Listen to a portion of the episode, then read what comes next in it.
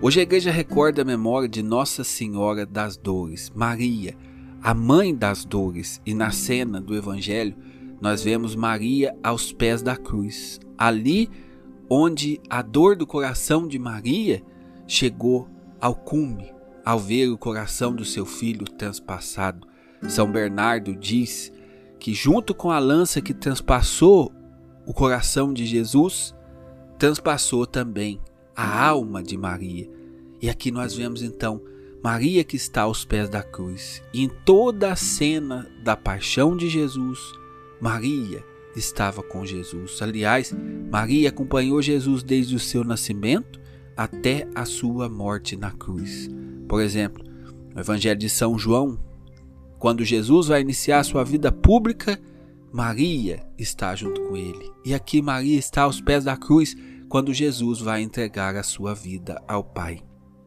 São Bernardo faz uma um te, tem um texto muito bonito onde ele fala que junto com a lança que transpassou o coração de Jesus, aquela lança também transpassou a alma de Maria.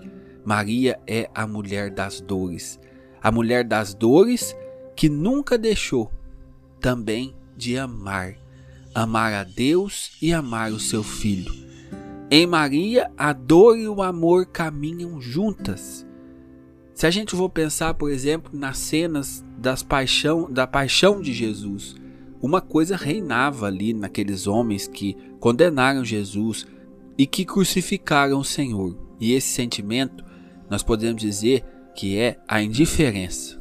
Aqueles soldados olhavam Jesus com indiferença, e esta indiferença que chegava até mesmo há um ódio, porque eles estavam diante de Jesus, o sumo bem. E, por exemplo, quando eles provocavam Jesus, quando eles batiam Jesus e Jesus permanecia em silêncio, isso aumentava o ódio daqueles homens. Então, naquelas cenas aonde Jesus estava apanhando, sendo flagelado, humilhado, aonde Jesus estava sendo olhado com indiferença, estava recebendo cusparadas na cara, bufetadas na cara, ali tinha um coração que amava Jesus que consolava Jesus, e esse era o coração de Maria. Nas cenas da paixão existia um coração ao lado de Cristo que entregava a ele todo amor, o amor mais puro e mais sincero que uma criatura já entregou. Esse é o coração de Maria. Maria, a mulher das dores. E olhando para Maria, nós podemos também aprender qual o amor que agrada a Deus é o amor em meio aos sofrimentos. Quando você está sofrendo, quando você está passando por dificuldades e provações, e no meio daquelas dificuldades e provações você se une a Jesus, no meio daquelas dificuldades você ama a Deus, esse amor é o amor que agrada a Deus. Amor no momento que está tudo bem, que você não está sofrendo, que você não tem contrariedade nenhuma, não é um amor como o amor de Maria. O amor de Maria é o amor na cruz, é o amor em meio ao sofrimento, é o amor que se conforma à vontade de Deus para amar Jesus. Esse é o amor de Maria. Então, que no dia de hoje nós possamos olhar para Maria, olhar para a mulher das dores, para Maria das dores, para Nossa Senhora e possamos pedir Mãe Santíssima, me ensina a amar Jesus como vós amastes. Esse amor em meio ao sofrimento, em meio às dores, consola o coração de Jesus, como o amor de Maria consolou o coração transpassado de Jesus.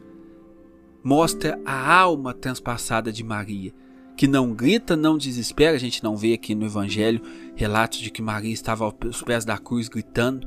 Maria estava aos pés da cruz amando se conformando com a vontade de Deus e amando Jesus do mais profundo do seu coração. É assim que nós precisamos aprender a amar Jesus. Amar Jesus meio às dores. É isso que Maria nos mostra no dia de hoje. Que nós possamos rezar e pedir, Mãe Santíssima, vós que soubestes se unir a Deus em meio às dores e sofrimento, me ensina também a jamais afastar e blasfemar da vontade de Deus, mas me ensina a me unir. Em meio ao sofrimento, me ensina a me unir a Deus para amar Jesus. Que Nossa Senhora das Dores nos ensine, nos ensine a amar Jesus verdadeiramente.